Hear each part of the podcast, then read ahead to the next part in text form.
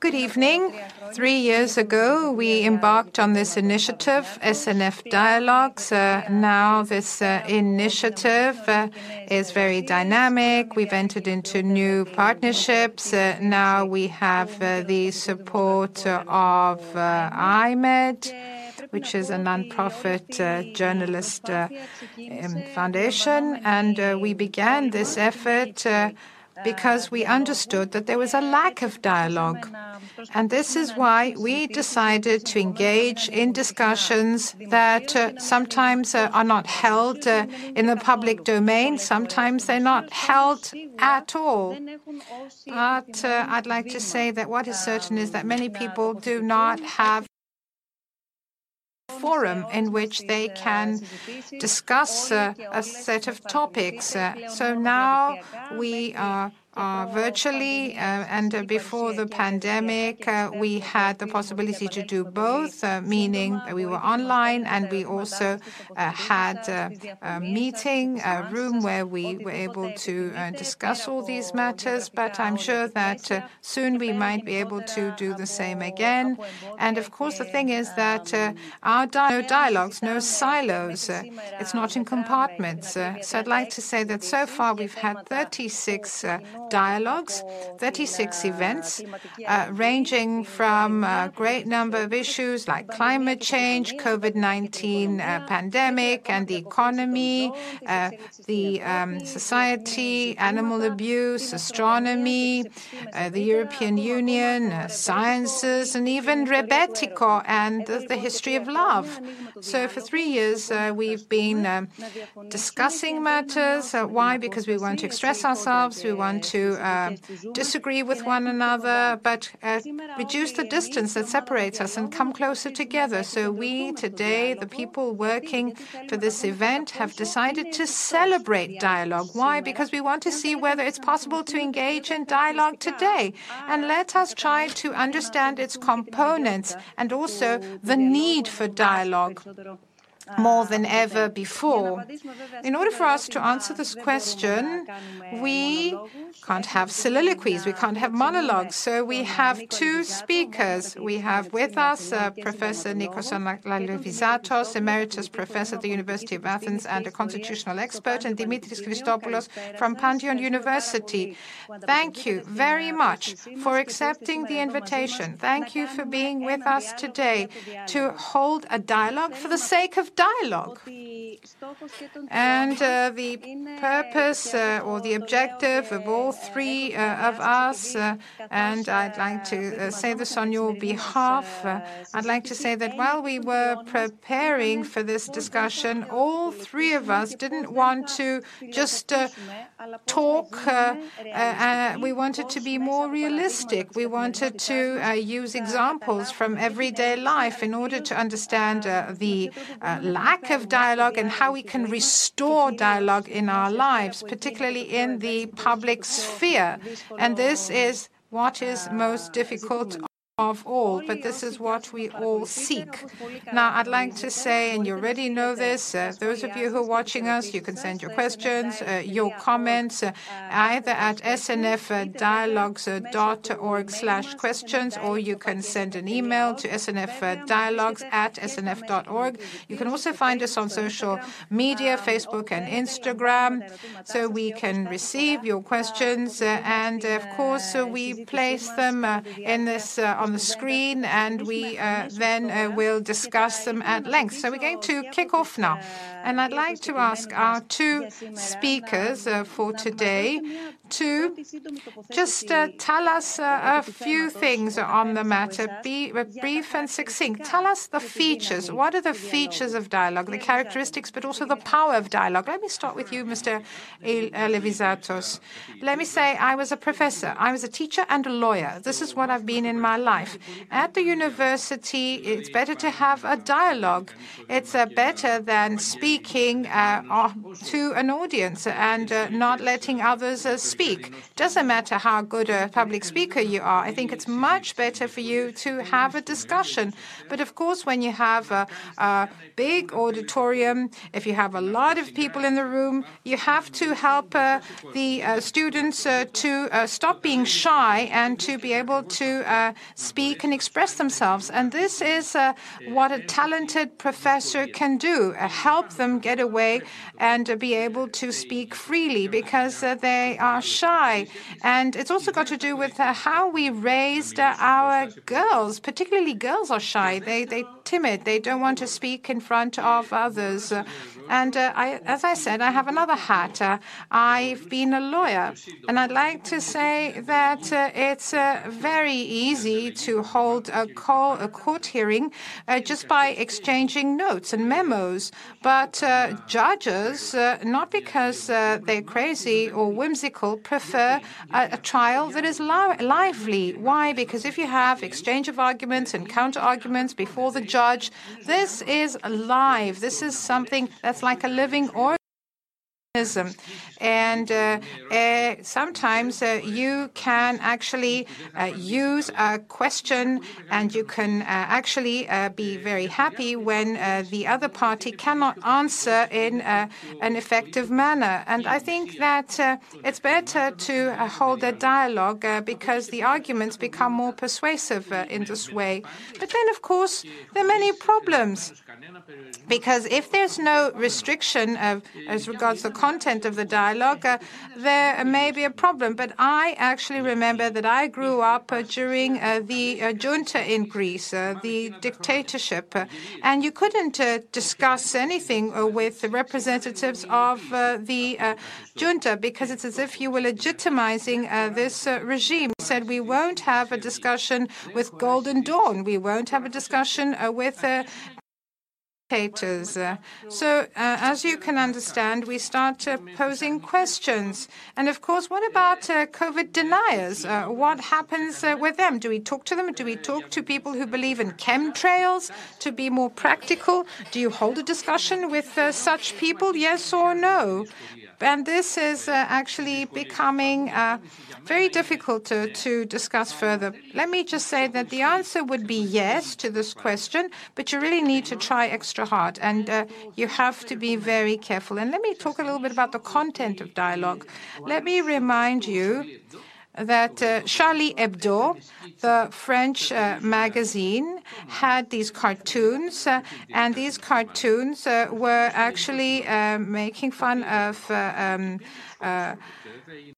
Muhammad. Uh, and uh, as you see, uh, the um, uh, Muslims got very angry, and we had uh, a suicide, uh, excuse me, a murder. And then we had the decapitation of the French teacher in the northern suburbs of Paris because he actually presented a cartoon in class. And President Macron actually retaliated, and he actually projected some cartoons about Uh, Mohammed uh, to show uh, that we are secular and we want to show everything and uh, express ourselves freely. And of course, uh, let me just say that we had a case uh, here uh, with Nikos Mouzelis. And Nikos Mouzelis said we cannot hold a dialogue on these matters because if you have uh, Allah sketches, uh, you cross the red line. I don't agree. I think we should actually look at this more carefully. And I already have set the framework for this dialogue, for our dialogue. Mr. Alivizatos, you talked about specific examples and every example leads us in a different direction. But you talked about boundaries, you talked about the different fields. There are some gray zones, that is certain, and then we might need to wonder whether there is a clear uh, answer to the question as to whether we can discuss everything, whether we can engage in dialogue on any subject. And I think there are many, many examples that we could uh, present and discuss them in detail. What's uh, your opinion, Mr. Mr. Christopoulos. I'd like to thank you for the invitation. I'm really very happy to be with you and uh, Nikos Alivizatos. We've been working for 25 years, uh, either in the uh, um, Hellenic uh, Union uh, for the Promotion of Human Rights. Uh, sometimes uh, we agree, sometimes we disagree, and I think you can see that sometimes we see eye to eye and sometimes we don't. But I was really happy to hear Nikos Alivizatos say that it's difficult to have a dialogue at university. This is something I see uh, myself. Uh, we see that a lot of students exercise self censorship. I'm not talking about the difficult years years uh, of uh, junta and of the dictatorship in Greece, but uh, sometimes uh, they're self-censoring and uh, it's uh, not like it was during the seven-year colonel's regime.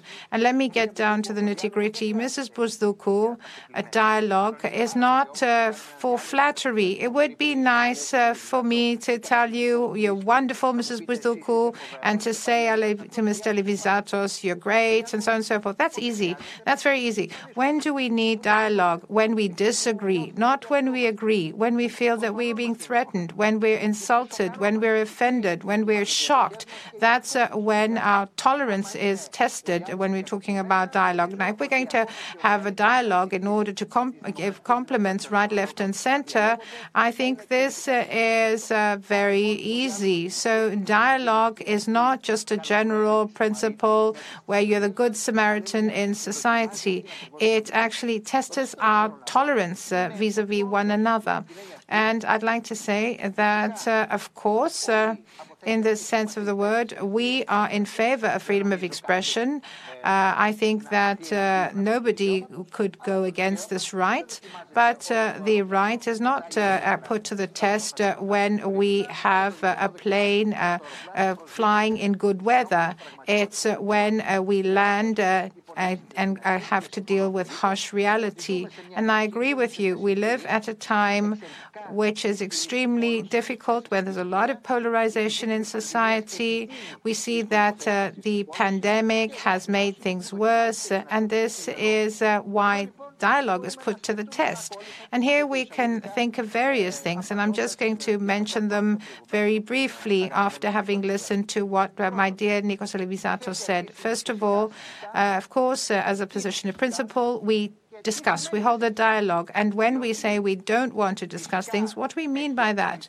And of course, uh, Nikos is absolutely right when he reminds us that it wouldn't be possible for uh, somebody who was uh, uh in favor of democracy and a student to converse with somebody from uh, the uh, colonel's regime, but that's different. We're not talking about a dictatorship now. We live in a democracy. We uh, live, uh, of course, at a time when there are elections, free and democratic elections, and uh, what we say and what we don't say, it cannot be compared to what happened in Greece 60, 70 years ago. And I'm not only talking about the dictatorship, I'm talking about the cachectic democracy we had before the dictatorship. Do we talk about everything? Can everything be said? No, not, not everything. We have a social contract. Uh, at the fact that we coexist with others in society. And this means that we can't uh, open our mouths and say whatever comes out of our head. Only young children do that. So if sometimes you see this little uh, child uh, and uh, the child says, Oh, you're so fat uh, to his aunt. And then, of course, you bite your tongue. And of course, this means that you can't just say whatever comes uh, into mind. there are certain rules that we have to follow. The question is, should there be external uh, scrutiny in relation to what is being said. Uh, should uh, this be done? These are questions that we can ask ourselves now during the pandemic. And of course, we might have a clash of civilizations. We see the policies of President uh, Macron, and we see that uh, uh, this creates further problems instead of reducing the problems. I disagree with what Nico said, and this is something we can discuss later on. But I will stay at what you said at the beginning. Uh, you said that dialogue it's not it's not something that we use in order to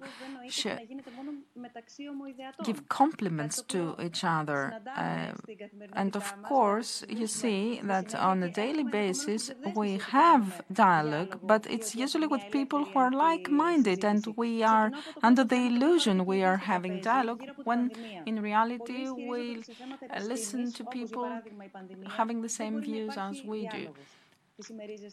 Do you think that uh, during the pandemic we shouldn't have a dialogue? Do you uh, agree with that, Mr. Alivizatos? No, not at all. Quite the contrary. I just uh, think that uh, the discussion should be carried should be carried out on the basis of certain conditions, some terms, and Anybody can say, I don't want to get vaccinated because I don't believe that uh, COVID 19 exists. Uh, anybody can say that COVID 19 is a conspiracy of some dark, uh, secret uh, forces, and uh, uh, many people may think that uh, planes are flying over Athens.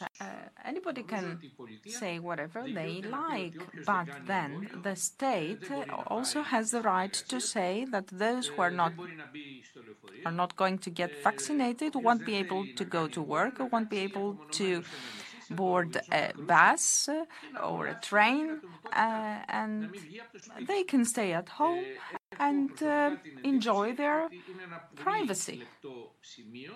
I think this is a very sensitive point.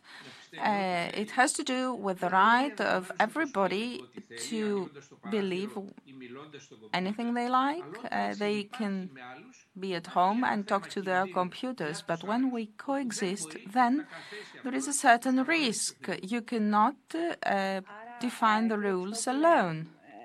So, Mr. Christopoulos, please uh, give me an answer to the same question, but let me also add something to my question. Is it uh, uh, irresponsible or dangerous to have uh, the expression of opinions that uh, are not uh, so mainstream? And I'm talking about the discussion for the, on, the, on the issues of the pandemic. Look, when we have a liberal democratic uh, regime, uh, we have to take some risks. We are in a, living in a high risk uh, society. Uh, we have the various uh, stupid things that are being circulated on the internet or uh, on TV. if you're at home, you can shut your ears, you can switch off your device, and you're not uh, obliged to listen to all these stupid things, but uh, when you are exposed to information, you're also exposed to danger. Information. You don't have the luxury to be insulated, let's say. So I fully agree with Mr. Alivizatos. And of course, this agreement is part of democracy. It's part of uh, the DNA of democracy. It has to do uh, with uh, the quality of dialogue, and this agreement is also part of the DNA of science. Science does not go from bad to things to better. Important uh, theoreticians uh, have uh, been subject to many reversals and uh, uh, many times uh, they admitted things uh, that would then be reversed or denied. So when you say that dialogue is dangerous or unacceptable in science, then this is dangerous, not only for science itself, but it's also dangerous for the quality of our democracy itself. Of course, you can ask, aren't there any risks? Of course, there are risks, but mature societies have undertaken this risk. Otherwise, we would have been remained isolated in our small communities, in our small race, in our family, and we wouldn't have uh, been part of a bigger society. This is a risk we've already taken. So, from a practical point of view, if you allow me, says Mrs. Bousdoukou, and let's take a look at uh, the way our life has been uh, shaped lately. Uh, let me remind you of the images uh, we were looking at and uh, we were watching when the schools are uh, opened, uh, when the school started. Um, we've also seen images uh, from the imposition of the new measures. Is there any room for dialogue here? We have a democratic uh, state. Uh, we're living in a democratic state. Uh, is there any room to investigate what these deniers, what is it that these deniers deny?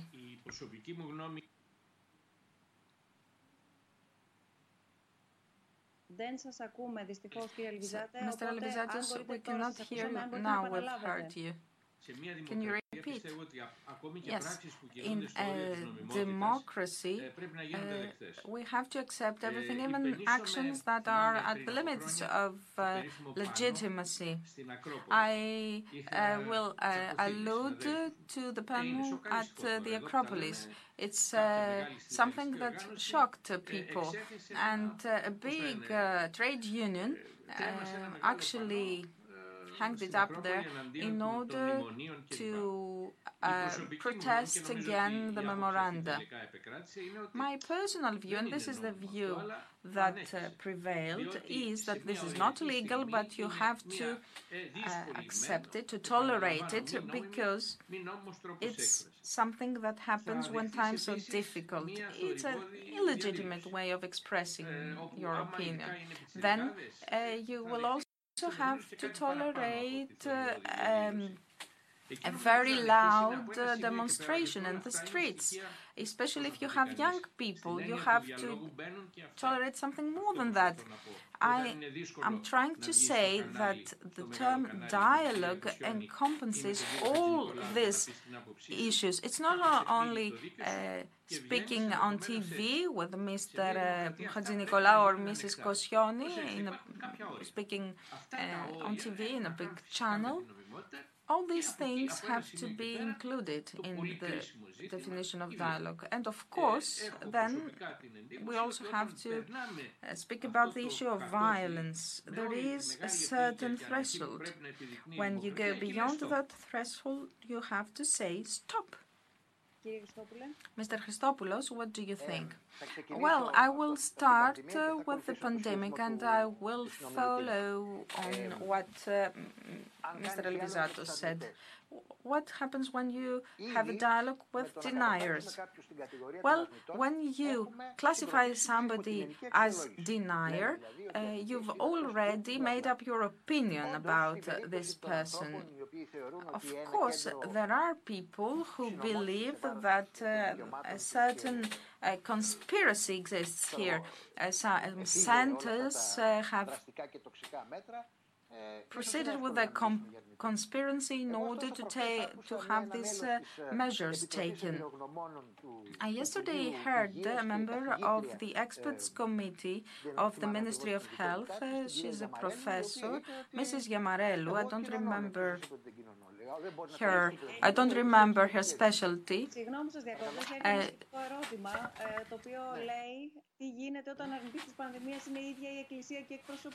well, there is a question here about uh, the church and um, about uh, Mrs. Giamarellou and the Holy Communion. She said that she doesn't deny the Holy Communion.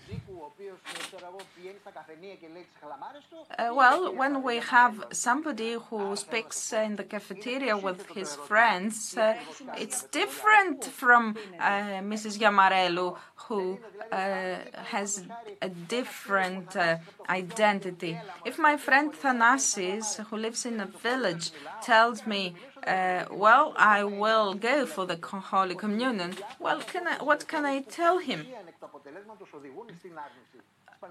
The various behaviors uh, that uh, lead to denial actually uh, have to be evaluated on the basis of who is the person who denies the pandemic. Okay, we say that uh, some people are uh, very dangerous because they're crazy. They but who is more more dangerous? Those people who say crazy things or those who have an authority? Uh, you have to sit down and speak with people. You have to talk to them, he, listen to them. Of course, at a certain point in time, uh, you may feel that uh, enough is enough. Uh, you can't hear, listen to them anymore. But uh, we have to deal with those views that are possible threats uh, for public health or for common goods. And, you know, sometimes uh, you have uh, this dilemma. And then imagine what would have happened if somebody called you and told you, uh, Mrs. Bousdoukou, the people who you invited uh, uh, are people who say very crazy things which are dangerous for society. This does not happen in a democracy, but you saw what happened in the U.S. We never we could have never believed that we would have a president like Trump. Uh, I I keep my eyes open. Now, let's speak about something more difficult uh, the limits to uh, human rights. Uh, I've never had the intention to participate in uh, the demonstration for uh, the annual um, commemoration of the 17th of November. Uh, but I think that it's not it's not um, wise to have uh, the police uh, chief uh, saying that uh, all uh, gatherings are banished. I would have accepted him saying that I will banish the specific demonstration, the specific gathering, uh, not something for like that, what they did, banishing public gatherings for four days in a row. It's too much. I've been listening to what uh, you were, are saying very carefully, so I understand that uh, the trap is uh, a polarized dialogue, uh, going to the extremes. We shouldn't be black or white. There are uh, some things uh, in the middle in between. One of the questions I received received, Mr. Alivizatos, probably goes for you, because you've already spoken about that on TV. You know, uh, do you think uh, that it is uh, the way current affairs are covered is adequate? Uh, what are the measures you think are important to be taken in order to improve pluralism on TV? Because and on media in general, and TV is uh, the most prevalent media because medium because it's present in every people's uh, home. Well, I'll be frank with you. We are very often use this um, phrase which says that history will do him justice. I don't agree with that. Don't agree. ως κρατική. Επί Νέας Δημοκρατίας είναι έτσι. Καλύτερη, χειρότερη, ο καθένας οτιδήποτε. Από τα ιδιωτικά κανάλια, το τάδε είναι καλύτερο, το τάδε είναι χειρότερο. Η συνολική εικόνα εν τέλει, αφού όμως μιλήσουμε για το καθένα χωριστά, είναι έτσι ή είναι αλλιώς. Με άλλα λόγια, δεν δέχομαι μία ισοπεδωτική αντιμετώπιση των πάντων. Υπάρχουν πολλοί δημοσιογράφοι There are many journalists who are doing their job and some others that uh, don't. Uh, would you like us to speak about one or the other? Well, it's not important, I think. Uh, and we should not have uh, dictata from uh, the National Radio and TV Board dictating what we should do. Every journalist who respects himself or herself has uh, deep, deep in their souls uh, some uh, hierarchy. Uh, has we have put people in a hierarchy, and we know how we prioritize things. Can I say something, says Mr. Christopoulos? Can I also make uh, comments or ask questions? Feel free, because we want to engage in a meaningful dialogue. Don't hold back. Go ahead and ask your question. The question was uh, whether we have uh, pluralism in information. You must have an opinion on this. Uh, and I do have uh, an opinion on the matter. And let me cite a specific example. I think uh, that there are many views in relation to the pandemic. But what about prohibiting uh, demonstrations and protest marches uh, and this uh, four-day uh, arrangement. I think that the view of the opposition was expressed in the media.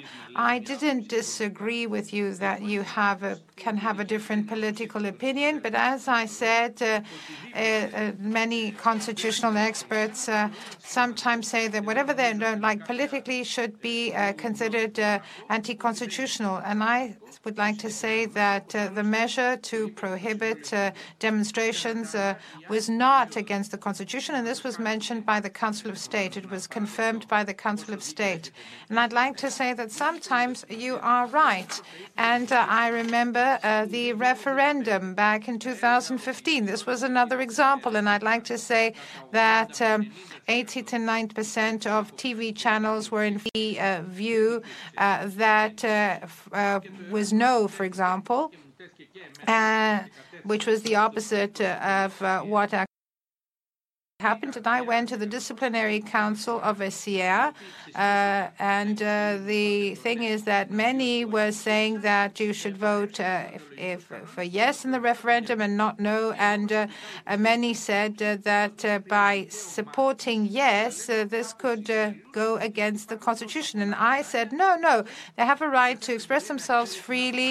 There are so many TV channels. Every TV channel can actually express their view. So uh, we can't have uh, decisions from above imposing things. I think it's up to the journalist uh, and uh, up to the medium. I'd like to say that we see that the media are used for information. And let me just say this. so we see that social media are also a means to express oneself. So here we see that the average citizen has the feeling, and I want your view on this, uh, that uh, in social media they can receive objective information, but they can also express themselves freely and hold a discussion. Is this true? Is this the case? Is this something that you see happening? Dimitris, you have the floor, says Mr. Alivizatos. I disagree I believe uh, that there is a problem regarding pluralism today. I think that's pretty obvious. And uh, I think that there's unilateral information in Greece. And uh, here we see that uh, TV uh, is not credible. It undermines its own credibility. And we see that younger people watch less and less television. So in the past, uh, TV was a, a, very powerful medium. That's how we knew it in the past. But now this is only the case uh, for older people, people who stay at home a lot. Uh, uh, so it's not just a matter of pluralism in uh, the media. And I think there are other matters uh, that TV channels face today, and TV as a medium in general. And uh, this is why uh, they have to reconsider what is happening and try to find a way out of the uh, cul-de-sac because there are some problems. They've come to a dead end, if you like, in relation to certain matters. Now, uh, my colleague, uh, my interlocutor said uh, that the Constitution says there should be impartiality uh, vis-a-vis -vis, the uh, media, but unfortunately, we see that TV, unfortunately, and this because it's separate from the other media. Now, social media. You asked about social media. Yes, it's a place where you can exercise your freedom of speech, and we see that a lot of people who are non-experts can say whatever they like on uh, uh, social media. And I think that this has uh, replaced uh, information, uh, objective information uh, addressed to users for good and bad. Why? Because there are many people who don't want to sit in front of the TV and become couch potatoes. This is a good thing. But on the other hand, we see that people are starting to not to want to be informed, and most people now receive information only through social media. Uh, sorry to interrupt, uh, but uh, you said something in your introduction. So, my question in relation to that, let me put it as simply as I can. Let me say that I have a profile in some social media, people who think like me, like minded people, and I then I might believe that I am saying something, I am engaging in a dialogue, an open dialogue, but because I only am with people who are of the same opinion, there is no challenge, there is no uh, productive dialogue, uh, there is uh, no contrast. they all agree, if you like, and this is not very productive. Well, what you said is very clear. Uh, we have different groups, we have different communities in social media. For example, I say that this law is unconstitutional and everybody underneath writes, great, uh, uh, Dimitris, nobody hears the opposite view. So these are just like parallel monologues. you're absolutely right. But that's not the only risk. The worst thing is not that people don't communicate with one another, that we have different worlds that just coexist, but uh, the code of conduct which exists uh, for the mainstream media doesn't exist for social media. Impartiality, independence, uh, objectivity, and so on and so forth, which is the case when somebody writes an article or an op-ed, an editorial in a newspaper, doesn't exist in social media. And this is why a lot of my students don't even know what it means to be a true journalist and to write uh, articles based on research, thorough research. Sorry, I spoke longer than what I was supposed to. Mr. Alivizatos, you have the floor. I'd like to express my opinion as well. I haven't entered uh, the world of the internet. I actually experienced this uh, from outside. But I think that the internet is uh, the medium that gives citizens more than ever before the possibility to participate actively in a discussion. This has never happened in the past. It's something unprecedented. and I think it's quite impressive. But there should be boundaries, there should be limits. and I think that a discussion that is being held on this subject is very interesting. Now, I'd like to sort this out because I see other questions uh, on, along the same lines. So, my question is the following: the influence uh, by uh, what the you know people generally believe. I don't think that it's as great as we think meaning being influenced by uh, the mood, if you like. We know that 80 or 70 percent of the press was against PASOK, uh, the uh, political party PASOK, in 1981. Maybe 80 is too high a number. Well, anyway, there were very few uh, uh, press, uh, um, media uh, that were in favor of the socialist movement, and yet PASOK won. Here we see that uh, Syriza uh, actually had uh, very little influence on TV and yet managed to win the elections. So what I'm saying is that people are influenced, but they're not influenced as much as we tend to believe by uh, the uh, mainstream media, by TV and the press and so on and so forth. So I think that uh, what is to blame today is that we don't have uh, serious journalism. Now it's easier to have your own TV channel or a radio station, and uh, we don't have serious uh, journalists. I'm not saying uh, what my colleague said. I think uh, that uh, you can actually uh, broadcast very easily. You can have your own show and radio station and say whatever you like and so on and so forth, and uh, even a TV channel, because we know that TV channels are like a newspaper technology wise.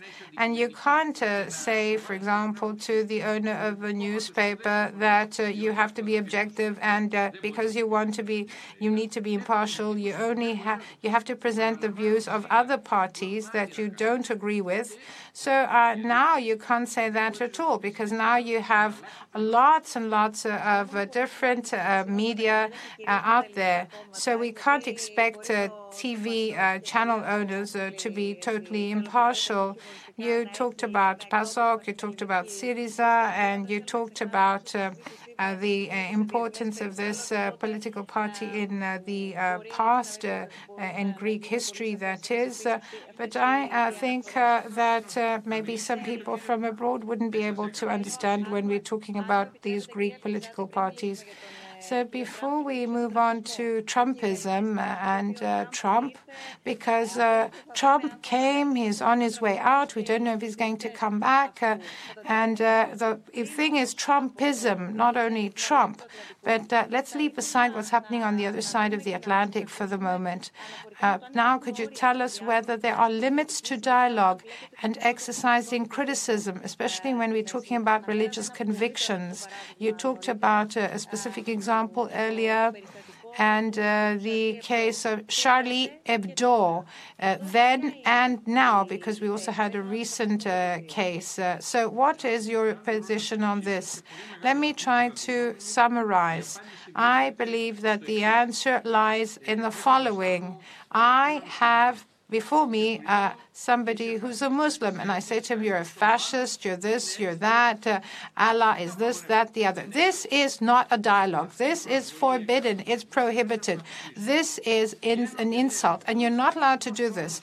But I may say that Islam is uh, uh very uh, fundamental now, and maybe we have to deal with it. I think that this is acceptable if you were to say that. Uh, But uh, let me move on to the, second test, as we uh, legal experts say. So the first thing is whether it's a general view, whether you are addressing something, not a specific person, but uh, you're saying something in general. And then the second thing you need to test is the context. Going out and saying that uh, it's uh, bad to uh, be a Muslim, you know, in front of the mosque at the time that the prayer is over and people are leaving well, that's not good. But uh, look at all the newspapers, and if you say that West, uh, the West uh, should stand up against uh, uh, Islam because uh, fundamental Islam is bad, uh, well, uh, I believe that even the sketches of uh, Muhammad, of Allah, in a general newspaper, you're not selling it outside a mosque to be provocative. I think that this should be allowed. I mean, presenting the other view. Mr. Christopoulos, I agree with uh, what Nikos said. Nikos Alivizatos, uh, it's the context that dictates uh, the situation.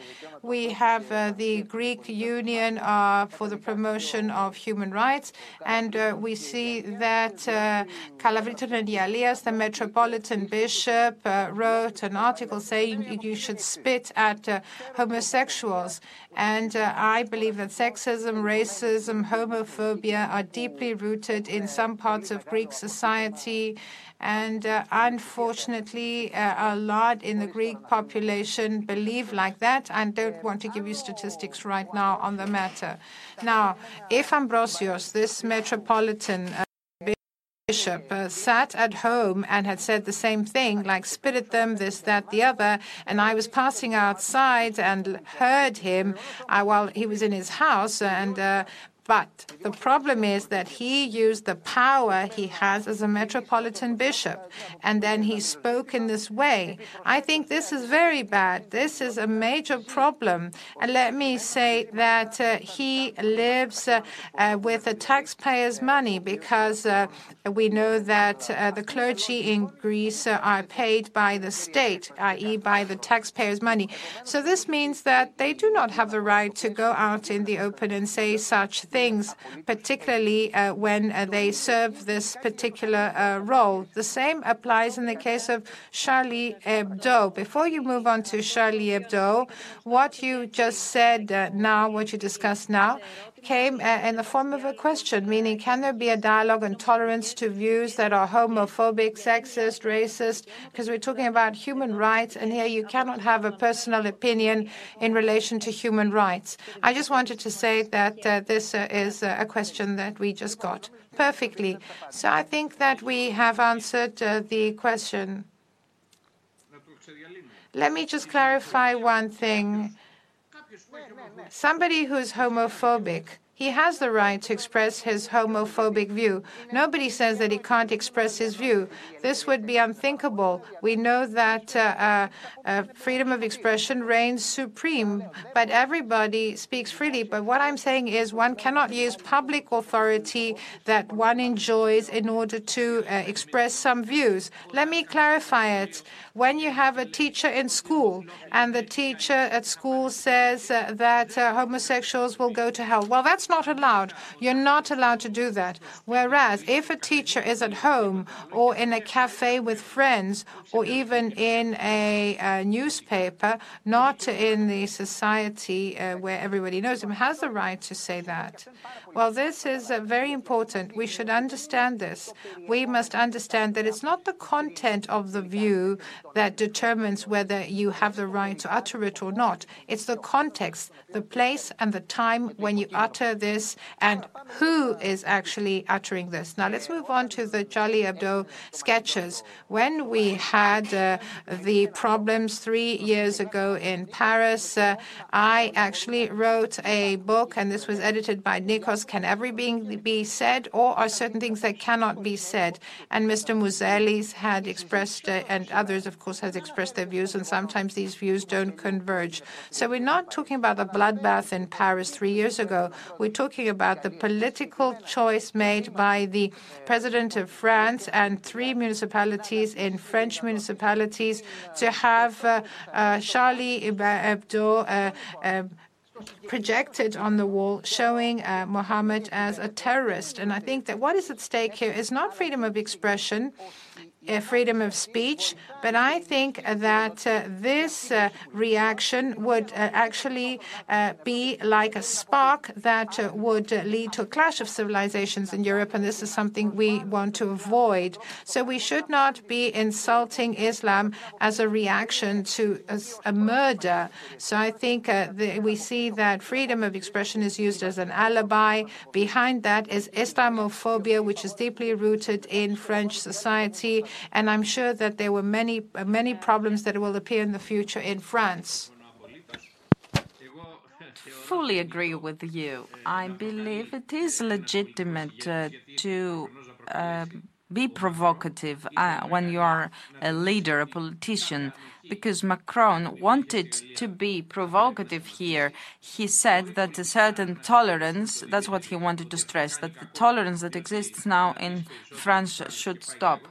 Uh, of course, this will um, make people more fanatic, but I am uh, very much adhered to uh, legal rules, and I believe that he had uh, a right to do it. Well, of course, we're not discussing about that. We're not discussing about legal rights. We're discussing about uh, how wise this choice was. Uh, we have to be uh, conscious of uh, the responsibility we bear. Uh, when uh, you provoke a group of people and you intensify the gap between you and them, it's unwise. Day, 20 days ago, there was a directive by the Minister of Education of France, uh, which says uh, that uh, uh those uh, doctorate uh, theses that speak about segmentarism are uh, to be criticized. In other words, uh, we have a direct intervention of the executive arm uh, in uh, the uh, academic society. Well, Mrs. Uh, uh, I don't know if you know, Mr. Macron uh, responded to the uh, English speaking criticism saying that uh, France is not uh, an Islamic country. Well, it's interesting to look at the question we have on our screens. This practice of satire, of religious beliefs and uh, Isla- Islamism in general uh, worked as a boomerang. Uh, well, we've already answered that. Yes, you're right. We've already answered that. Now, let's speak about politics. Let's speak about the US. Mr. Christopoulos, Mr. Alivizatos, before asking you uh, for your views, let's um, uh, follow an interview by Hahrie Han, the director of the SNF Agora Institute, which uh, is uh, an institute that promotes the value of dialogue and uh, dialogue between citizens. Uh, this is uh, an issue that led uh, to what scientists call Trumpism. Let's listen to her. Thank you for joining us today, Hahrie, for this discussion about the importance of public dialogue in our society. Uh, and even though we have more means than ever that make it easier for us to communicate and engage in a productive dialogue, this is not the case now. We witness, for example, politicians attacking each other publicly and civilians spray vitriol anonymously online. So my first question has to do with what are the biggest problems in public discourse right now and what's at stake in your perspective? Well, first of all, thank you so much for inviting me to come have this conversation with you delighted to have the opportunity to talk with you all. And in some ways, there's a there's no topic that's more important than the question that you're asking, which is how do we create a public square where people of all kinds, no matter what they believe, feel like they're comfortable and able to express whatever views they might have. And I think it is true that with the rise of digital media, with the rise of disinformation, with the rise of more and more elected officials who are um, taking our public dialogue very extreme and that don't allow for the kind of complexity and nuance that we see, that we see a decline in the kind of dialogue that we have. But the places where I feel the most heartened, I will say, is that even if we look at the conversation among politicians sometimes or among partisans, um, ardent partisans on digital media, and we see it all the vitriol and the negativity and a lot of the aspects that you describe, that if you go out and you talk to people in their communities, you know, ordinary people who are living their lives, who are living in the kind of communities that might be divided by the partisan lines that you talk about, that the people are actually much more complex and the views that they hold are much more complex. And so I think the question is, how do we recreate the public square so that it reflects the nuance and the complexity that people have in their lives as opposed to just allowing the elected officials and the ardent partisans hijack the entire conversation. Do all people, Hahrie, uh, feel safe to engage in public dialogue and express their ideas uh, or political beliefs? For instance, in the US, we've read that uh, many Republicans don't acknowledge they voted for Trump. Mm-hmm. I mean, certainly one of the big challenges coming out of the recent election that we had in the United States is the question why were the polls so wrong? And one of the hypotheses that's out there is the sense that perhaps there were a lot of voters who don't want to admit to pollsters that they voted for Trump. Now we don't we don't have the data yet to be able to know if that's true or not. And is it that the voters are shy about um, admitting their support for Trump, or is it that there was an active desire to try to undermine the narrative around the election? Like there's sort of many hypotheses and stories that are floating around. But to me, the more important question, even if we put aside the polling question, is um, when I go into my neighborhood coffee shop, when I go into my communities, when I get on my Facebook feed, um, do people who disagree with me feel like they can admit whatever the views they are that they have? And I think right now, too many people have too few opportunities like that. And I think that we see that um, on both the left and the right, all and not only in the United States but all over the world, um, that there are places where people are doing essentially what we call self-censoring. And I think that part of what we need to do as a society is recreate this notion that disagreement and struggle and contestation of ideas is fundamental to making democracy work. And so, how do we create a space where we can enter into a conversation and say, you and I might not agree, but let's have a conversation about it as opposed to just judging each other and flattening the multidimensionality that underlies all the views that we have. What's at stake in the US now? The society uh, seems divided. Yeah, that's a great question, and exactly the question I think that we're facing. Um, obviously, with the presidential election um, just coming to a close, that we have this big uh, and, a, and a change in the presidential administrations, we have this opportunity to think about what's ahead for us. And as you know, I know that the data is still coming in, but as I look at the data part of what I see from 2016 to 2020 is an overwhelming story of stasis, right? That most people, no matter what they believed in 2016, continue to believe the same thing. But what we see is that we're in a society that is deeply divided, and that has not changed. That it hasn't changed after four years of Trump.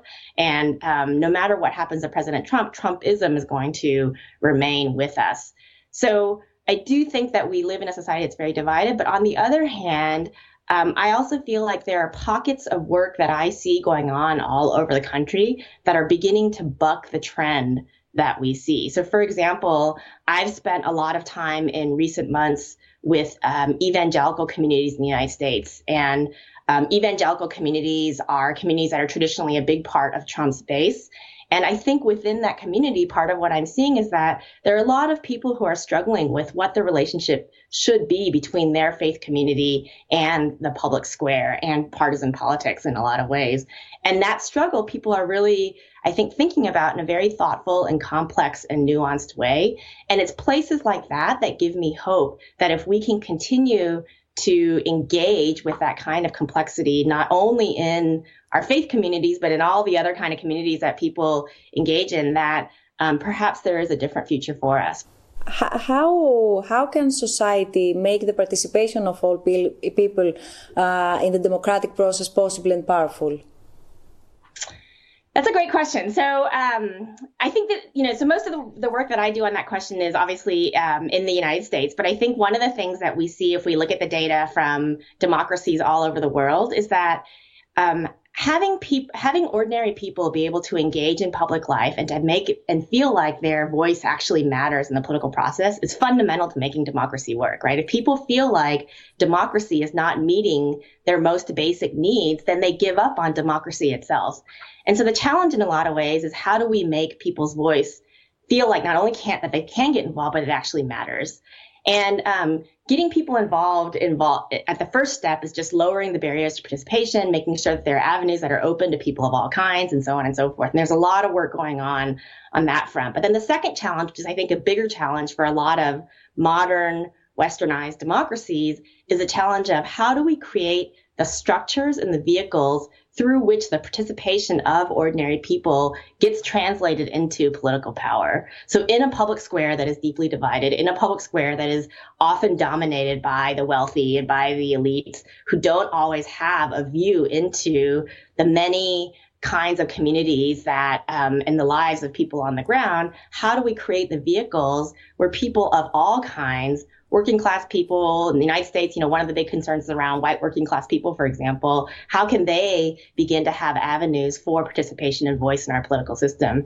And in my mind, a lot of that depends on the kind of structures that we create in um, in the public square, you know, in civil society. Could the, the Stavros Niarchos Foundation Agora Institute uh, be be one of uh, these vehicles you, you described? How does the Stavros Niarchos Foundation Agora Institute at the Hopkins University seeks to promote the public dialogue? What are your objectives? So we absolutely hope that we will become a central part of the solution, and, and, instead of continuing to um, to uh, deepen the problem. And I think that the way that we think about the work is that we hope that we can do it in three different ways um, through discovery, design, and dialogue. So first, um, discovery is just about research. We need to better understand what it is that um, what it is that people are experiencing in their communities, and how we think about the challenges to things like disinformation, you know, all the other problem, polarization, and all the other problems that we see in our public square, so that with a careful diagnosis of what's going on, we can better identify the clear solutions. So that's discovery. The second piece is design, which is once we understand and develop those insights from the kind of scholarly work that we do, how do we turn that into usable knowledge for civic and political actors in the world? How do we take that knowledge and put it in the hands of political actors who can be able to use it to change practice and change the way in which they engage in and create the public square. And then finally is the work of dialogue, which is that as the as the Stavros Niarchos Foundation Agora Institute at Johns Hopkins University, we ourselves want to be a public forum that invites people of all kinds to become a part of the dialogue with us. And so we hope to use both our virtual and our in-person spaces to be able to invite a wide range of dialogue and model the kind of public square that we hope to be able to strengthen all over the world. Thank you so much, Hahrie, for your time. Mr. Christopoulos, shall we start with you and the question whether Trumpism in the US is uh, the result of uh, segregating society, the society, and excluding part of people from dialogue? Because we have uh, lots of people who, uh, during uh, the Trump administration, were saying that uh, we know who Trump is, but uh, we also see a greater part of people that uh, identify themselves with the language used by Trump uh, with uh, the, his practices. I believe that Trumpism is not only uh, something that we uh, come across in the US, it's a new type of administration, a new type of governance, more autocratic type of governance that um, has a contempt uh, for democratic uh, uh, customs, let's say. We've seen that in the US, but we also see it in the Latin America, in Latin America, in Brazil. We've seen that in uh, Turkey, our neighbor, but this time it's uh, an Islamist uh, version. And we have uh, uh, this new trend, uh, which is not the same as the typical Russian despotism. So, liberal democracy is no longer threatened by typical dictatorships. It's threatened, it's rather threatened by a distortion of democracy itself, by people who, by uh, politicians who were elected by people. So if we don't uh, do some self criticism, then we're doomed. All of us. It's not, uh, my view is that Trumpism is not a, a US phenomenon. Uh, not at all. It's a global phenomenon. Mr. Alivizatos, uh, could you please answer the same question? And let me also add uh, this kind of discourse, which is populist, uh, it includes hate speech. How, where could that lead us? I fully agree with uh, Dimitris' analysis. Uh, we have uh, the Orban case very close to us. Uh, we also have uh, Poland. And uh, right now, we have uh, to deal with this in practice because you've seen how they vetoed the uh, assistance that the European Union wants to give uh, during the COVID 19 crisis. Uh, they vetoed it uh, because the European Commission asked them to leave justice alone not to interfere with justice. And uh, if they do that, uh, the Commission said, uh, they won't get any money. Well, they vetoed uh, the budget because they want to um, have uh, the power to interfere with justice. We will be seeing similar phenomenon in the future. And my personal view is that even in Greece, there are people who hold the same views and there is a publication house actually which uh, fully supports uh, similar views uh, about uh, the current uh, government. In other words, this is a question that can be phrased in different ways. How can wise people who are for an open society can persuade the followers of these people who uh, speak in the way we've just described? The girl before described what the evangelist communities uh, how the evangelist community reacted uh, to her uh, propaganda against uh, Trump. They started thinking about uh, how they could uh, deal with uh, their faith and have their views when they also have a political stance. the coronavirus has impeded us from having a live lesson, a lesson in person. Not, uh, we cannot have our students there who will tell, say to us, "What is this damn democracy that you're having?" And then I'm not able to have them in front of me and answer what the case with Mussolini and Hitler was and how we should have that in mind.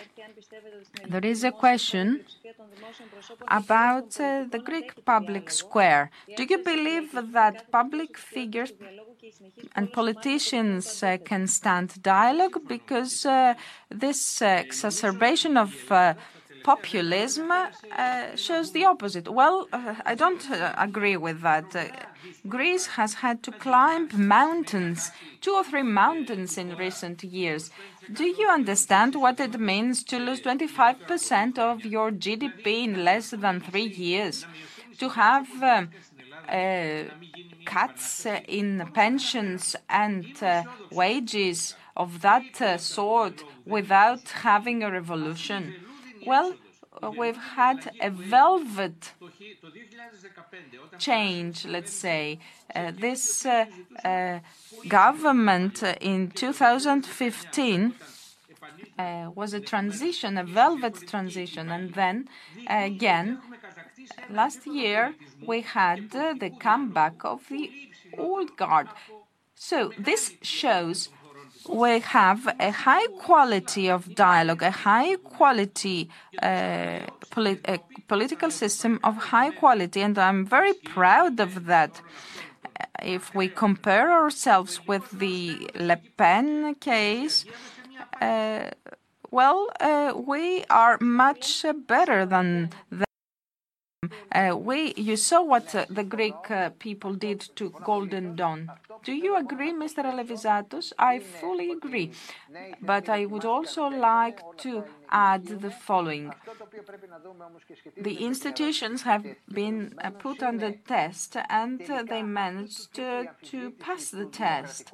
But this type of um, um, this democratic liberal democracy has been put to question. Uh, does this, this give an answer or the uh, policies that we've had in recent years in Europe uh, have uh, uh made this uh, beast grow even more? Well, for me, Unfortunately, the policies that have been followed in recent years have uh, alienated people from uh, public life. Uh, the pol these policies have uh, fed the enemies of democracy, and we don't have the Europe that uh, the mandarins of uh, the EU had in mind, but we have uh, Europe uh, in the sense that it is understood in the US.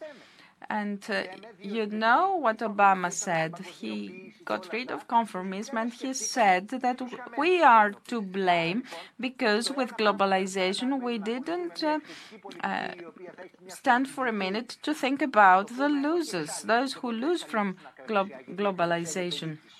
You cannot get rid of extreme of the extreme right because it is a child of current politics, but you can have some self-criticism, which will allow you to see what you did in order to feed this beast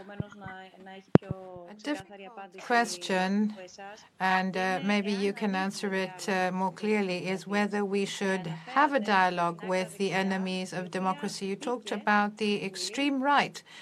Here in Greece, the extreme right entered parliament. We had MPs uh, from uh, the uh, extreme uh, right. So if you ask me the question, the answer is that with Michaloliakos, I would never talk but I would talk to people voting who had voted for Michaloliakos. What's the difference? Because there you're talking about, uh, well, Michaloliakos, he's got blinkers on. Uh, he believes uh, specific things. Uh, he actually won't ever change. Uh, he has shown his ideology all his life. I have nothing in common with Michaloliakos, but uh, somebody who voted for Michaloliakos, well, I can talk to him. Of course I can. Mr. Christopoulos, there's an old uh, uh, logo, uh, the Jacobins, who said no freedom to the enemies of democracy. Golden Dawn, in its effort to save the country, during its trial said it was uh, struggling for democracy, a democracy uh, that doesn't give freedom to people who contest it. That's wrong. Greek democracy is a very tolerant democracy. It tolerates its enemies, but there is a point when uh, the enemies uh, are, have gone too far. And of course, uh, the democracy then uh, uh, has to intervene because, according to the penal code, uh, like manslaughter and um, bodily harm, serious bodily harm, well, these are punishable acts and are punishable by law. So this shows that institutions in Greece are very mature. And I agree with Mr. Alivizatos, meaning that we were able to uh, kick uh, uh, Golden Dawn out of parliament without uh, actually uh, changing our democracy because we could have threatened our democracy in the effort. And I think that this fortunately did not happen. So it's not a matter of what people believe. People can believe whatever they like. They're fascists in Greek and is in Greece.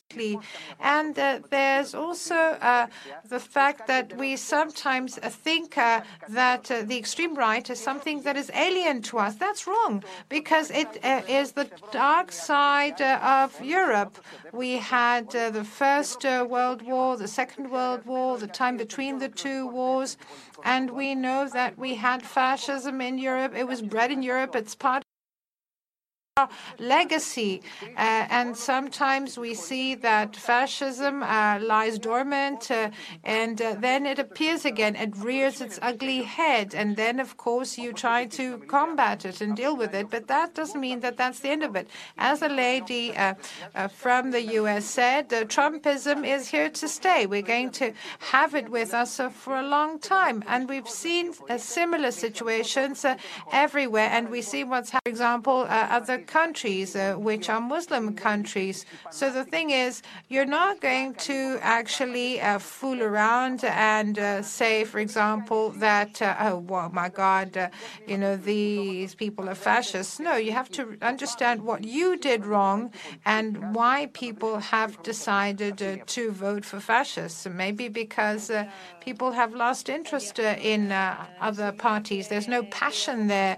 Well, interesting. Uh, I'd like the, the views that you have expressed, and we've heard a lot of different things today. Unfortunately, time is against us. Um, and at this point, I want us to watch a very short video. And Sydney Nixon, uh, who's from the SNF Dia, she's an SNF Paideia Fellow at the University of Pennsylvania, told us what she discovered about dialogue through the uh, program that she followed. Being an SNF Paideia Fellow and learning about civil dialogue has been so eye opening. Not only has it helped me grow in the ways in which I engage with others in dialogue, it also has improved my own critical thinking skills because when I recognize that everyone has their own unique experience and lens that they bring to an issue, it starts to make me question my own perception and how I view the things around me. Moreover, getting to serve as a moderator for the Red and Blue Exchanges Can We Talk Civil Dialogue series has been really inspiring because it's great to see all these students talk about these very prominent and controversial issues in a way that is respectful and effective. Moreover, getting to watch the Silfen Forum was also inspiring because it's great to see all these leaders talk about mistakes that have happened and what's going on in the future and how we can improve as a nation because it shows that being wrong. It's a sign of intellectual humility when you're able to admit that you're wrong. Being wrong isn't bad. Being wrong isn't bad. I think that says it all. It says a lot. That's a very uh, nice expression. Uh, of course, uh, we know that. Uh, Mr. Biden, President elect, said something similar. Making a mistake is not bad. It's not necessarily bad. It always happens. It's inevitable. The thing is how you have to manage your mistakes. Well, I'd like to thank you warmly. Thank you very much for the dialogue today. We would like to continue this dialogue. Uh, maybe we can meet again, and I hope this will happen soon, Mr. Levizatos. Uh, and I hope that soon we will be able to get over the pandemic and to be able to meet in person and uh, discuss matters. Maybe we can go to the roof of uh, the uh, Stavros uh, Niarchos Cultural Center, the SNFCC. Well, that would be great. It would be a pleasure. I'd like to say that it's very provocative when you're a journalist to have 300, 400, 500 eyes looking at you in the meeting room and Everybody can attend uh, these dialogues and they can take the floor, and uh, it's very different from being safe and secure and cooped up uh, in a studio, any studio like the one I'm in today. So, for me personally, as a journalist, uh, and because we're celebrating three years of SNF dialogues, uh, dialogues are when they're live, when they're out there, when you meet with so many other people in person, it's very lively and very interesting. You never know what may happen. Well, thank you both very much for participating in this wonderful conversation, and I hope that we'll soon be able to continue our dialogue. Thank you very, very much. Thank you. Τι γεύση Have a έχει nice η διαφωνία. Ο προβληματισμός έχει κάποιο σχήμα. Ο ήχος ενός επιχειρήματος είναι ψηλός ή μπάσος. Οι απόψεις έχουν κάποια υφή. Τι άρωμα βγάζει μια ιδέα. Χωρίς το διάλογο δεν θα μπορούσαμε να καταλάβουμε πολλά για αυτόν τον κόσμο, ούτε να τον εξελίξουμε. Διάλογοι του Ιδρύματος Σταύρος Νιάρχος. Συμπληρώνουμε τρία χρόνια γεμάτα συζητήσεις, απόψεις, πεπιθήσεις και νέα δεδομένα. Μαζί αναμειγνύουμε ιδέες και συναισθήματα με στόχο τη δημιουργία ενός νέου τρόπου σκέψης. Σε περιμένουμε να μπει στο διάλογο.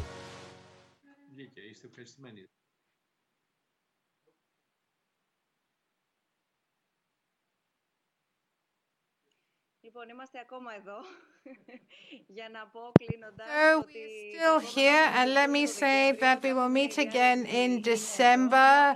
Dialogues are present, uh, and uh, we will meet on the 16th of December. We'll be talking about mental health uh, and the pandemic. Uh, the question is what we were like before the pandemic uh, struck, struck us, but the question is how will we exit the, the pandemic? And I'm talking about physical health, but also mental health. You promised us a number. How many attended? We're on air, Mr. Levizatos. I haven't had time to check how many uh, were listening to us and watching us. Uh, well, I don't know yet, but I'll share uh, the uh, statistics with you. Well, it's good because here you, you can see we're not following an agenda. We're speaking off the cuff. Thank you very much and see you soon.